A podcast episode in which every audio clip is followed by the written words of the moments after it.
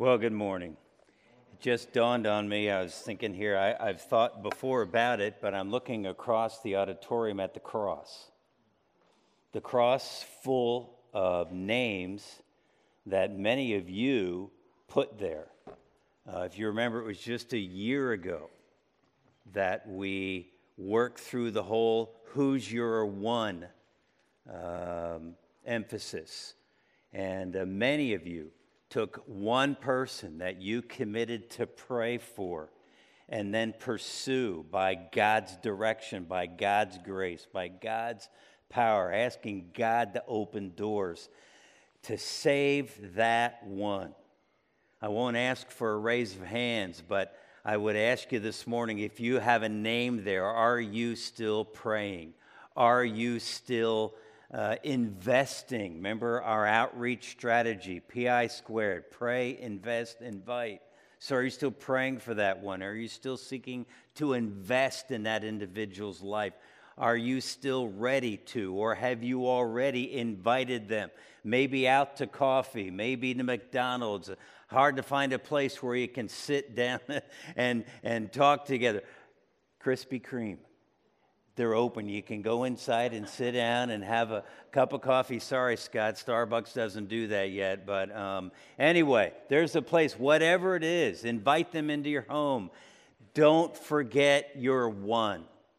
Continue to cry out to God for that one that God placed on your heart. And uh, I, I, I, wanted to remind you of that. Uh, as we begin this morning, you should all have received one of these half sheets, um, an overview of future events.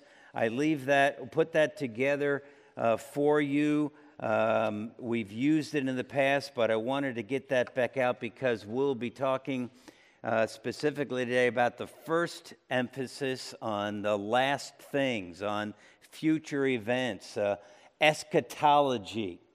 And uh, we won't be spending um, a, a, tremendous amount of time this morning talking about that, but this will help give some direction.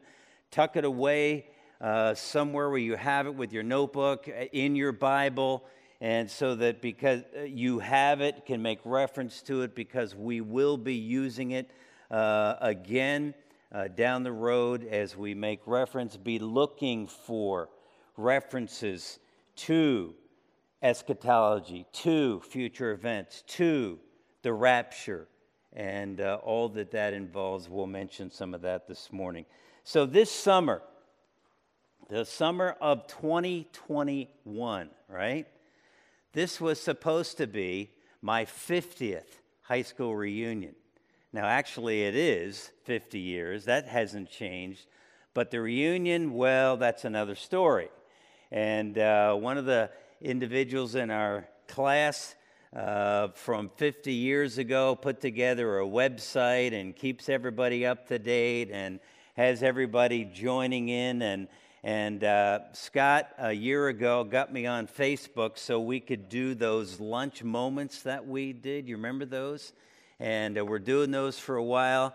And uh, as a result, that's the only other thing is my 50th high school reunion Facebook thing page. I don't know what you even, I guess page, because um, I don't do Facebook. So if you've invited me and I have ignored you, don't be offended.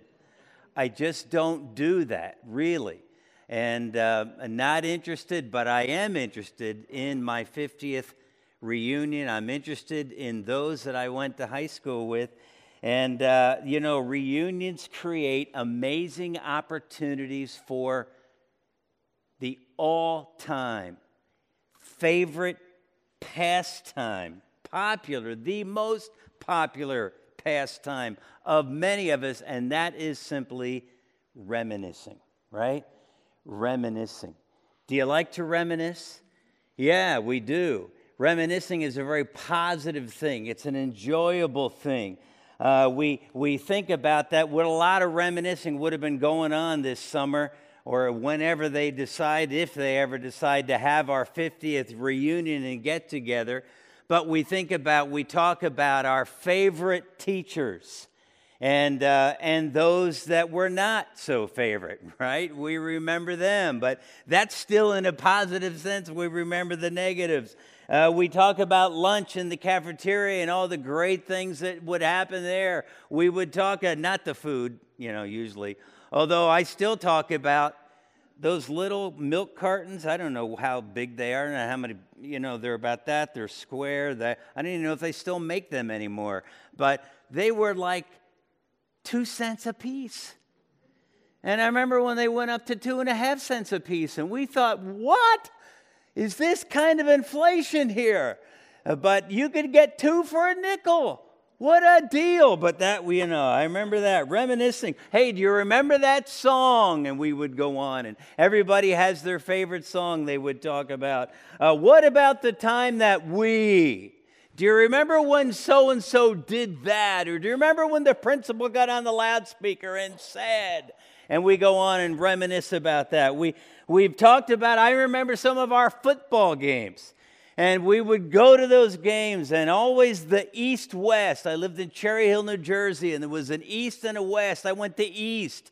The class of 71, second to none, 71. Yeah, that was our. Uh, motto or something, I don't know. And, and so we talked about the East West games. I remember they'd play in the cafeteria the, the Friday before the big game with West. In the jungle, the mighty jungle, the lion sleeps tonight because it was Cherry Hill Lions. We were the Cougars. And so we would do that. The lion sleeps tonight. And oh man, we had a blast with that. And after the game, we would always go to Dairy Queen. The place was packed and enjoy that reminiscing, indulging in enjoyable recollection, recollection of past events, right? Thinking about, talking about those memorable moments in our past. Let me ask you this morning when you stand before Jesus one day to give an account of all that you have done for him since you were saved? Will you be able to indulge in enjoyable recollection of the past? Let me put it another way. Will your service for God be something about which you would want to reminisce? Open your Bibles with me, please, to 1 Corinthians chapter 3. 1 Corinthians chapter 3. We're going to finish um, chapter 3 today, um, I, th- I, think. That's the plan. Uh, but chapter 3, and uh, we, then we have one more chapter still on the theme of unity, the first four chapters on unity. And uh, so 1 Corinthians chapter 3, we started this a couple of weeks ago. And I want you to see in 1 Corinthians chapter 3, all of it, where we started back at chapter 1, four pictures that, when acted on, will lead our church to unity. Paul intended these four pictures to bring about unity in the church in Corinth. We've already talked about two of those pictures, and uh, we looked at them a couple of weeks ago. The first picture, you remember this? These pictures, right? Babies. Charles Spurgeon says fighting sheep are strange animals and fighting Christians are self evident contradictions. In other words, there's no place, no place for sheep fighting in Scripture.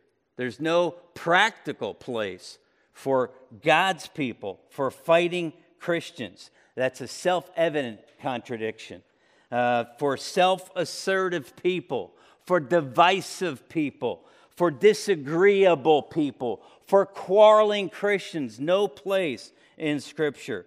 And I put it this way if I could sum all of that teaching up on baby Christians, and we're talking about believers who have been saved long enough to know better, Believers who have been saved long enough that they should be mature. They shouldn't be still referenced uh, to as baby Christians. But spiritual immaturity will always cause disunity.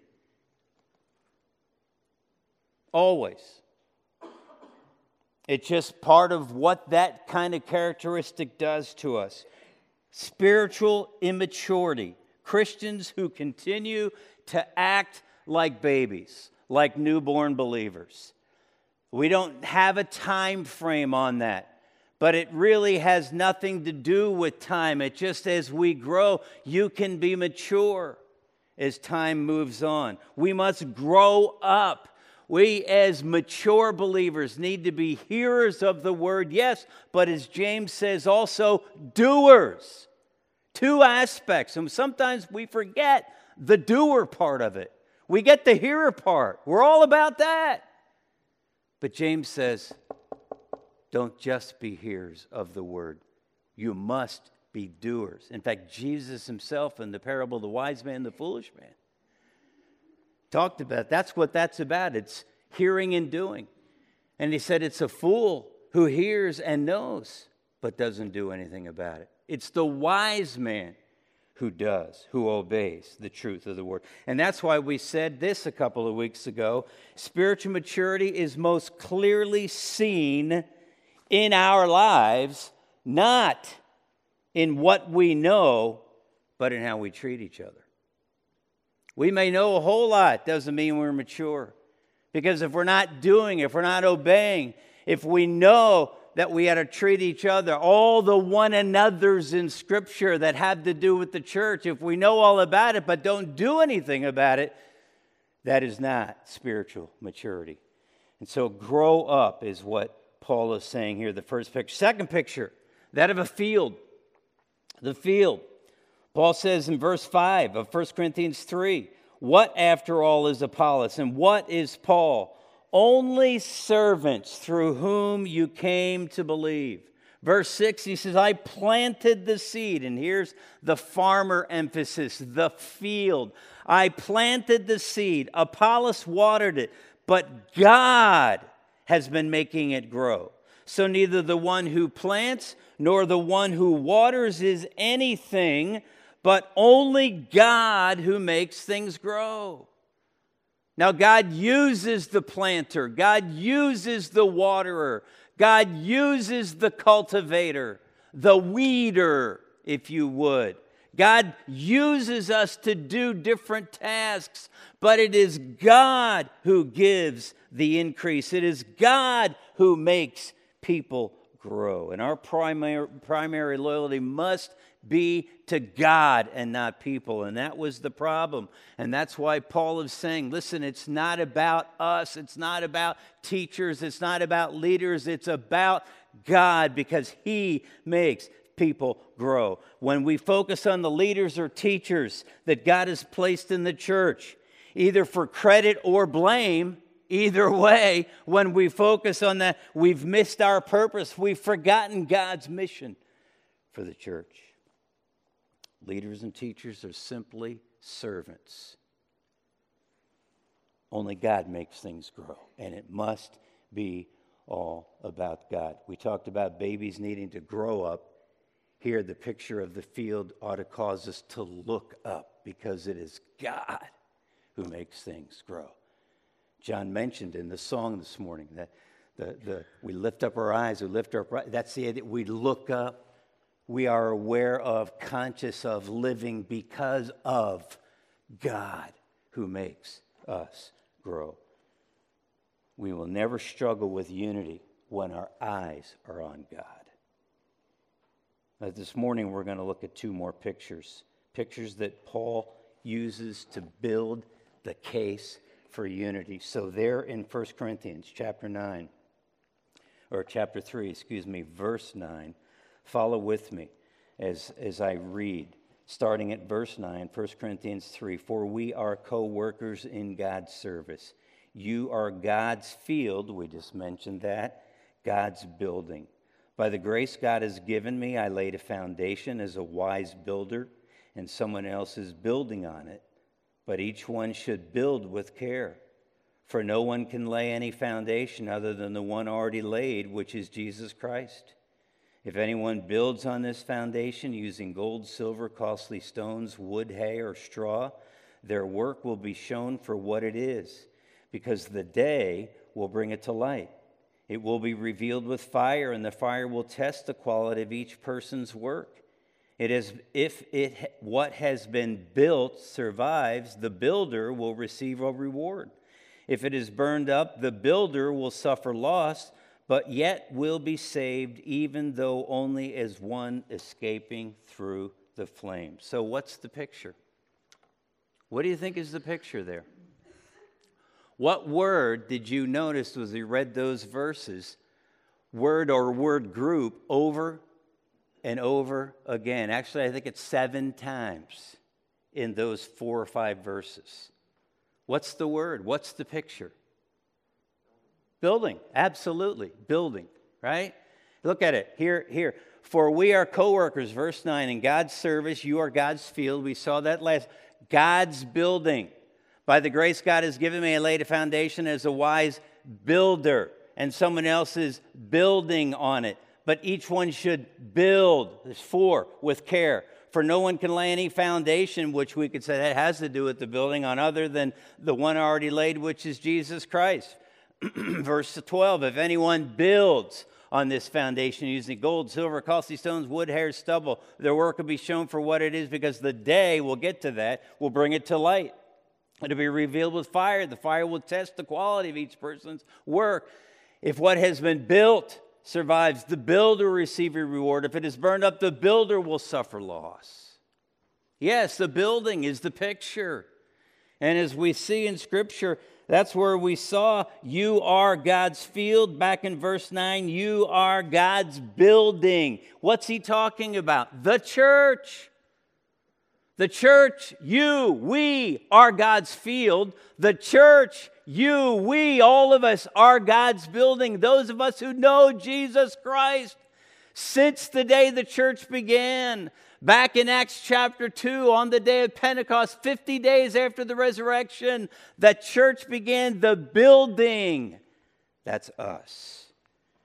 And that's the picture that Paul is painting. God's building is the church. And here's the main point of this section of verses. Verse 10 by the grace God has given me, I laid a foundation as a wise builder. Someone else is building on it. What? E- but here we go. Each one should build with care. Doesn't say if you build, build with care. It says each one should build with care. Another translation, New American Standard, says it this way But each person must be careful how he builds. That's the idea of building with care, how he builds. Verse 11 tells us there, for no one can lay any foundation other than the one already laid, which is Jesus Christ. Verse 12, if anyone builds, if anyone builds on this foundation, who is the someone else in verse 10? Who is the anyone here in verse 12? Because those are the builders that we're talking about. Well, who are they? Well, in the context, Paul's talking about himself and Apollos and others who were building the church, who were the leaders, who were the teachers. That's who he's talking about. But I don't think we need to limit that work to just the teachers or just the leaders of the churches. Because elsewhere in Scripture, in fact, specifically Ephesians chapter 4, verses 11 and 12, when Paul is talking to the church in Ephesus, and he says to them, So Christ himself gave the apostles, the prophets, the evangelists, the pastors and teachers. Christ gave gifted men to the church so that's what he says. Christ himself gave. We the apostles, prophets, evangelists, pastors, and teachers. Why did he give them to the church? To equip his people, to prepare his people. That's the other members of the building, of the body. That he changes illustrations here or pictures, but he's talking about the church to build, to equip, to train God's people for works of service, to equip, to prepare, to train God's people to do the work of the ministry. You see, if you're not careful, you could read that verse and think that it was the prophets and apostles and evangelists and pastor teachers that were to do the work. No, no, no. They are the ones that are to equip, to train God's people so they do the work of the ministry. We together are to build. Now, that building takes different forms and different shapes and different kinds of gifts, but the idea here is God intended the church to be built up by the exercising of the gifts of God's people. So I don't think I yes primarily I believe in 1 Corinthians 3 we're talking about the leaders and teachers. But there are also leaders and teachers who we would call in today's language lay people, non-paid pastors or teachers that certainly would be using. Remember, First Corinthians is about unity. So, what does this have to do with unity? Chapter 3, 1 Corinthians chapters 1, 2, 3, and 4 are about unity. And so, in the context here, what's going on? Well, unity happens when builders are all about doing the work of the ministry. When you who are gifted to do so are teaching or leading, when you are doing the work of the ministry on, and focused on building the body. Paul says at the end of verse 12, so that the church is built up, so that the body is built up. We would say so that the building is built up.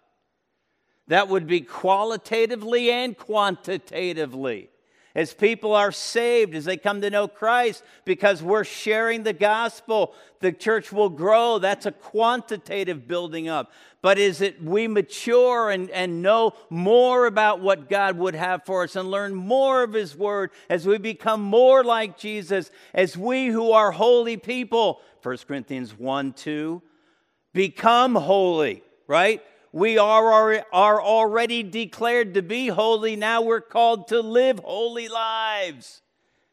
And that's the quality of the growth of the church. But let's keep moving because as Paul continues on, verse 12 if anyone builds on this foundation using gold, silver, and precious stone, wood, hay, or straw, their work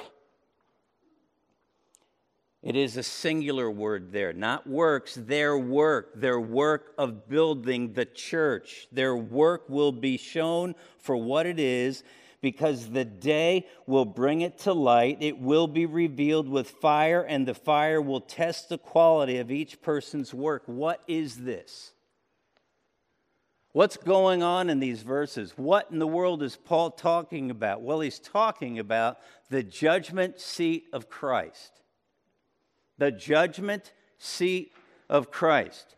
Now, I don't want this to become an eschatology lesson today, of future events, of last things. I recognize that that, that has become more on your radar screen these days because we look around and see all that's going on. And I've heard it numerous times. I'm sure you have too.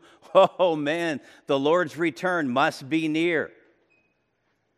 Well, what are we talking about? Well, the judgment seat of Christ. And he says, if anyone builds, Paul says, their work will be shown for what it is.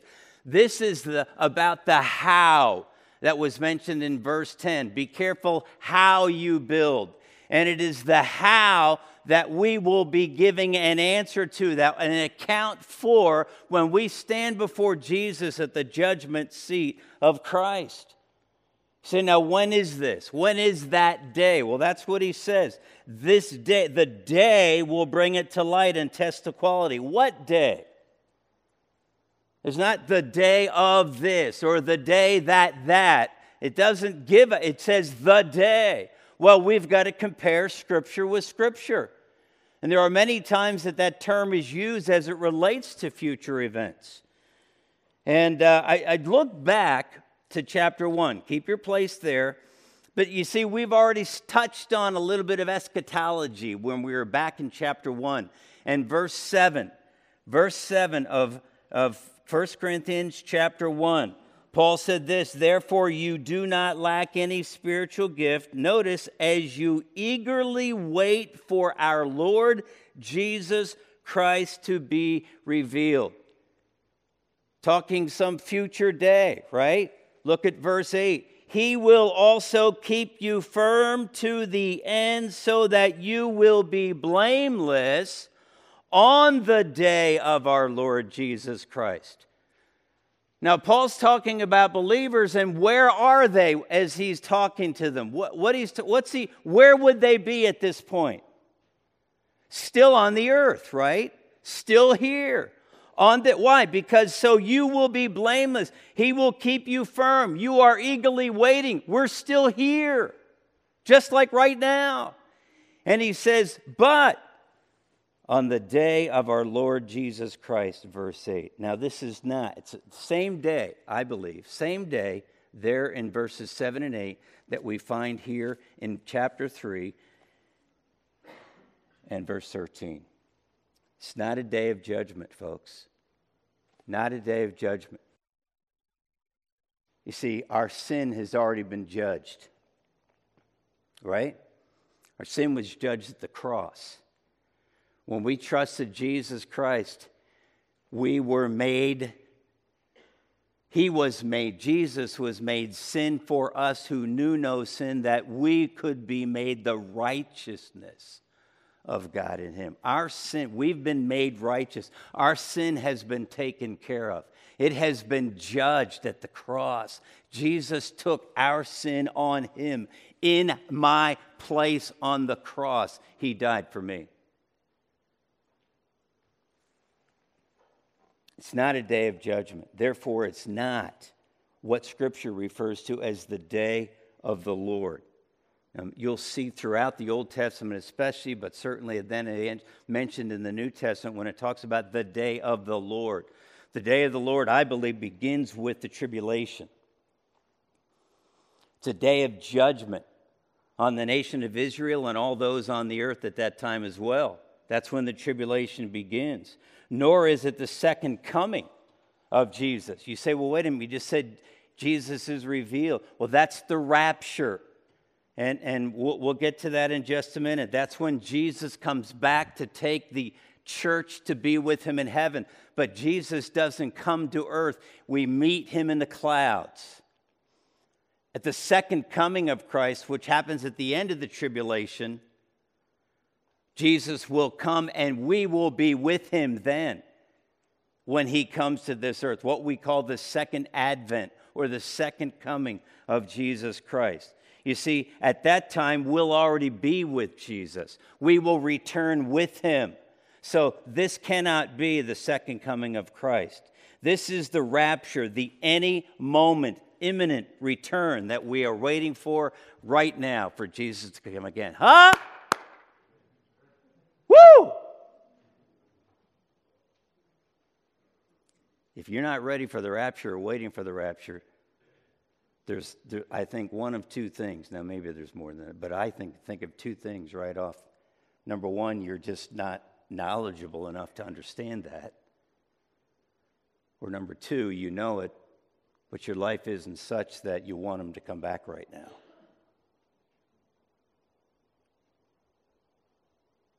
because you haven't been living your life in a way that would please God. I want you to check out some scriptures. I'm not going to take the time to go through them all. Romans chapter, write these down. Check them out later on. Romans 14:10, Philippians 1, 9 to 11, 1 John 2, 28. It's basically the same emphasis that Paul shares in 1 Corinthians chapter 1, verses 7 and 8 talks about being ready. First John talks about not being embarrassed or ashamed before him when he comes again. Why would that be? Because we weren't ready. Because our life wasn't what we would say a mature Christian. Same thing in Philippians 1. Romans 14:10 talks about the judgment seat of Christ and look at the context so you understand all of that. But here we are, 2 Corinthians chapter 5, verses 9 and 10. And here, here we go. Paul wrote this. Uh, remember, he's still a different letter, Second Corinthians. He's still writing to the church in Corinth, and he's still writing about the same thing. And he says here, verse 9, so we make it our goal to please him. Who? Jesus. Whether we are at home in the body or away from it, for we must all appear before the judgment seat of Christ so that each of us may receive what is due us for the things done while in the body, whether good or bad. you say, Well, there's the bad. I, thought you said this wasn't a judgment of sin. Well, it's not. Actually, the word bad there means simply worthless. We live our lives and we're caught up in things that don't amount to, as my dad used to say, a hill of beans. I don't know where that came from, but we know what that means, right? Doesn't amount to anything, it's worthless. It doesn't do anything to further the cause of Christ. It do, doesn't do anything to build the church. The building isn't growing. The body isn't growing. The field isn't growing. Why? Because what those bad things are are worthless. It doesn't help God's work, it doesn't accomplish the mission of the church on this earth. Now, let me just share with you a chart. And um, this is, would be similar to the sheet, the half sheet that you have, but an overview of future events. We'll, we'll get this, uh, we'll figure it, where to get this out for you if you'd like to see that, have that. Um, we can get it on our website for you. But an overview of future events, we start the church age down there, which after the cross, the church began. The cross could only begin, or the church can only begin because of Jesus' work on the cross. All right? Then the church age ends right here with the rapture. That's what we're talking about today. You re- do realize that nothing going on in our world today has anything to do with the fulfillment of Scripture as it relates to Jesus' return at the rapture. There's nothing that has to happen before the rapture can happen. Nothing. If there was, it wouldn't be imminent. It wouldn't be any moment. But that's what Scripture teaches. The t- text of verses that we always read at funerals, 1 Thessalonians chapter 4, verses 13 to 18 and uh, th- that, that Jesus is coming for us to take us to be with himself, and that's the rapture. Right after the rapture is the judgment seat of Christ. See, notice Christ comes down, we go up in the clouds, we meet him in the air. Other, that's different than the second coming of Christ because we have the judgment seat of Christ, seat of Christ sometime soon after the rapture occurs in heaven when we're with him our works will be revealed for what they are either good, having been of value to accomplishing God's mission on this earth since we've been saved, or bad, worthless. Worthless. Then the marriage of the Lamb, and then the second coming of Christ. Now, we know that happens before the second coming of Christ because the references to the second coming in Revelation talk about us already being adorned with the clothing that is necessary that we've gotten in heaven that we come back as the as the marriage as the bride of christ and we return to the earth at the end of the tribulation period and then the millennium and so forth. The great white throne judgment is where people of all ages who don't know jesus christ will ultimately be sent to the lake of fire. Satan himself will be there lake of fire. Now that's a brief overview. We could talk about this for a year. but just understand something, folks. As I said, I want to say it again. There is nothing, any prophetic event that the Bible tells us about that must be yet fulfilled or completed before Jesus can come again at the rapture. Nothing. That's why we say he could come before we finish here this morning. He could come before we have put our head on the pillow tonight. He could come before you get up tomorrow morning. He could come before the men's retreat next weekend. Why? Because nothing has to happen. No prophecy yet has to be fulfilled before Jesus can come again at the rapture. Okay?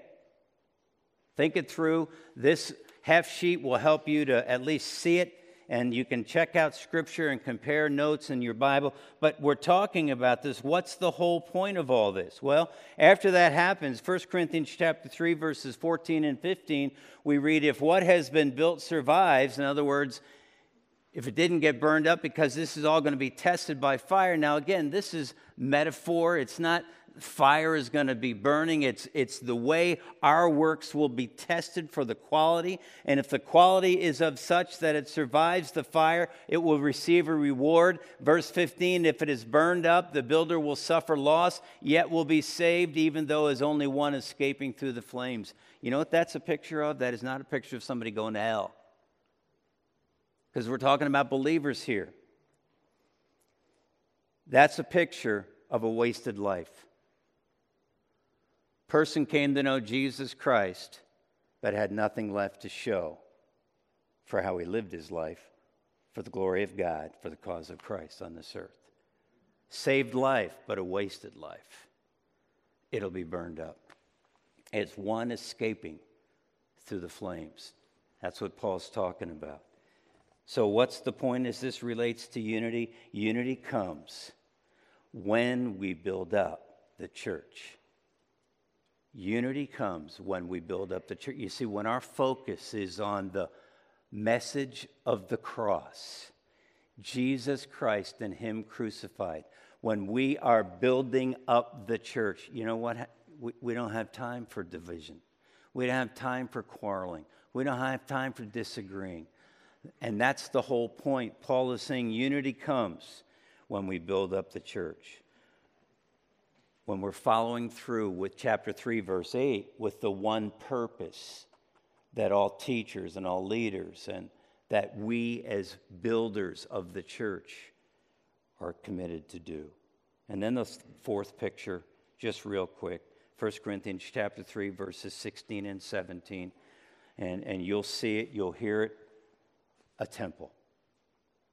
A temple. Look at verse 16, 1 Corinthians 3. Don't you know that you yourselves are God's temple and that God's Spirit dwells in your midst?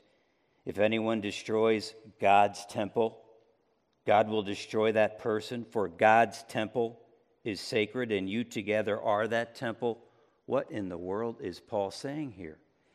Don't you know that you yourselves are God's temple? Again, it's another picture of the church. And, and, and what you understand here, you yourselves, plural, he's talking about the church, that you, the church, are God's temple.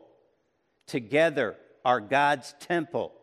Now, we as individuals are also the temple, the dwelling place of the Holy Spirit of God, individually. But all together, of course, together we are God's temple, God's church the dwelling place of God. The Spirit, God's Spirit dwells in your midst. He is in the church. Why? Because the church is made up of those who know Jesus. The church is made up of individual dwelling places, temples of the Holy Spirit of God.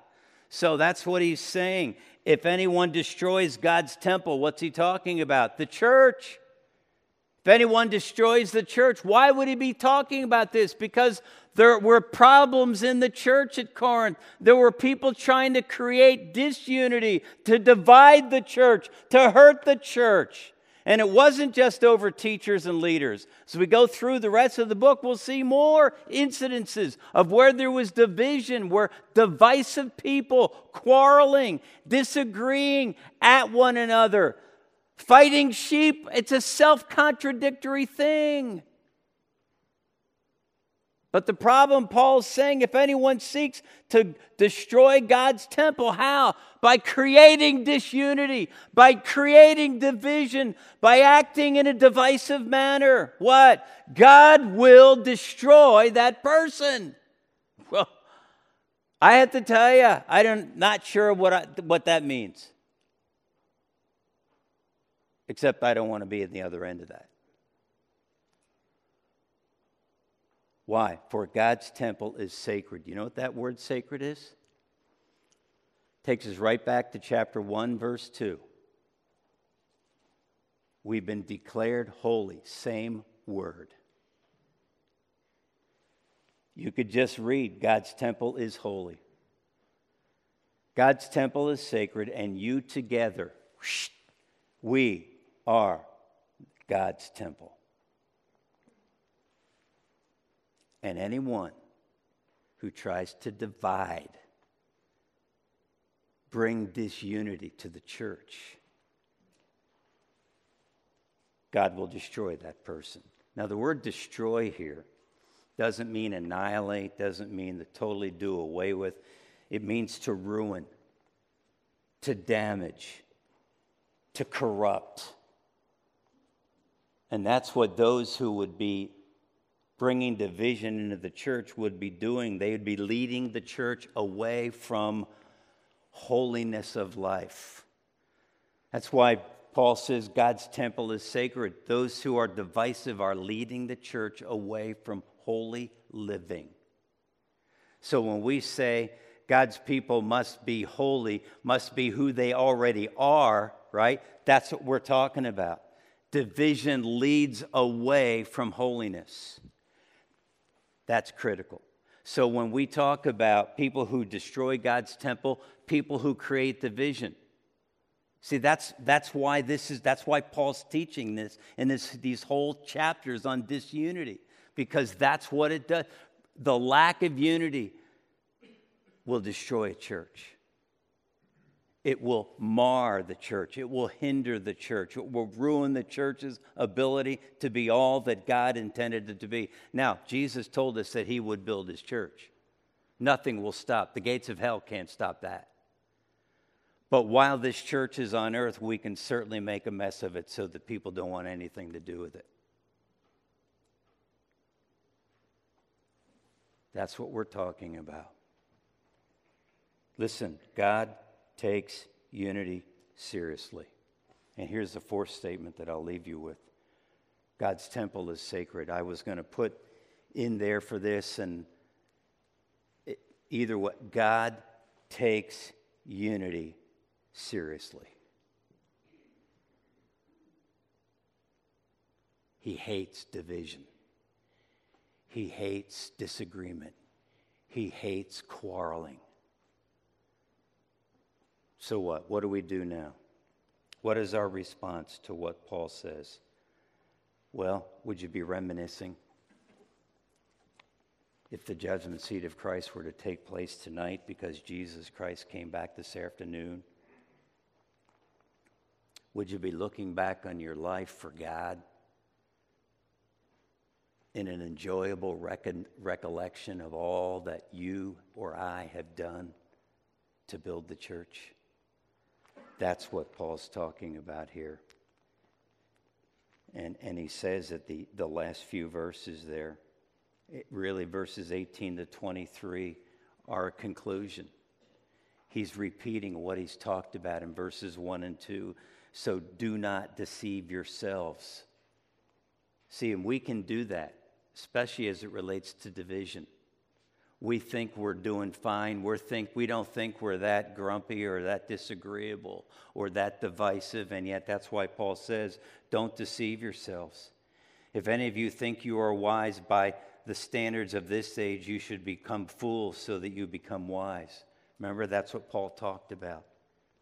And he goes on and he talks about that same wisdom and that same foolishness. But let me just take you to verse 23.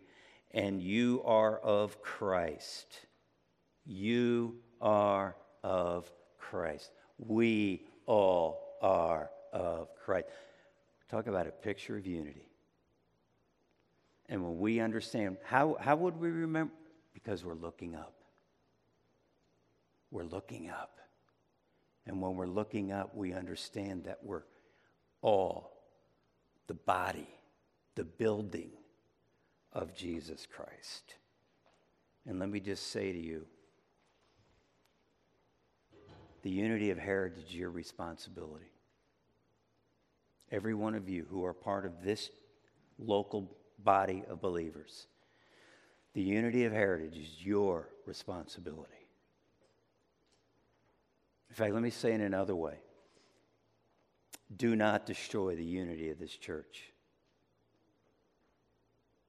You say, that sounds like a threat. Well, that's what God said. Why? Because he'll destroy you.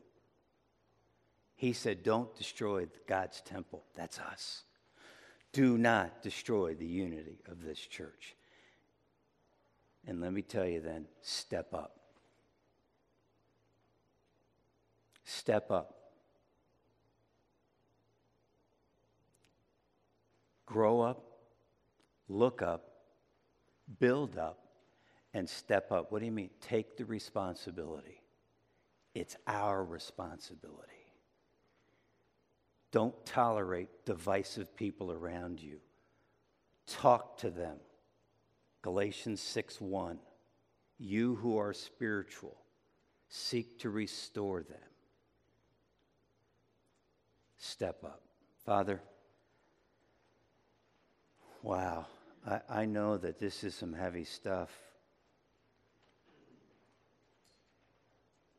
God, help us to understand how much you hate division. That you take unity seriously. That you've warned us not to destroy God's temple, not to destroy the church, the building, the body of Christ. Oh God, I pray that you would unite us around the message of the cross of Jesus crucified for us. God, help us to proclaim that great truth for the glory of God. Help us to stand together. Help us to make that the one thing, the one purpose that we live for. To know Christ, to make him known. For it's in Christ's name I pray. Amen.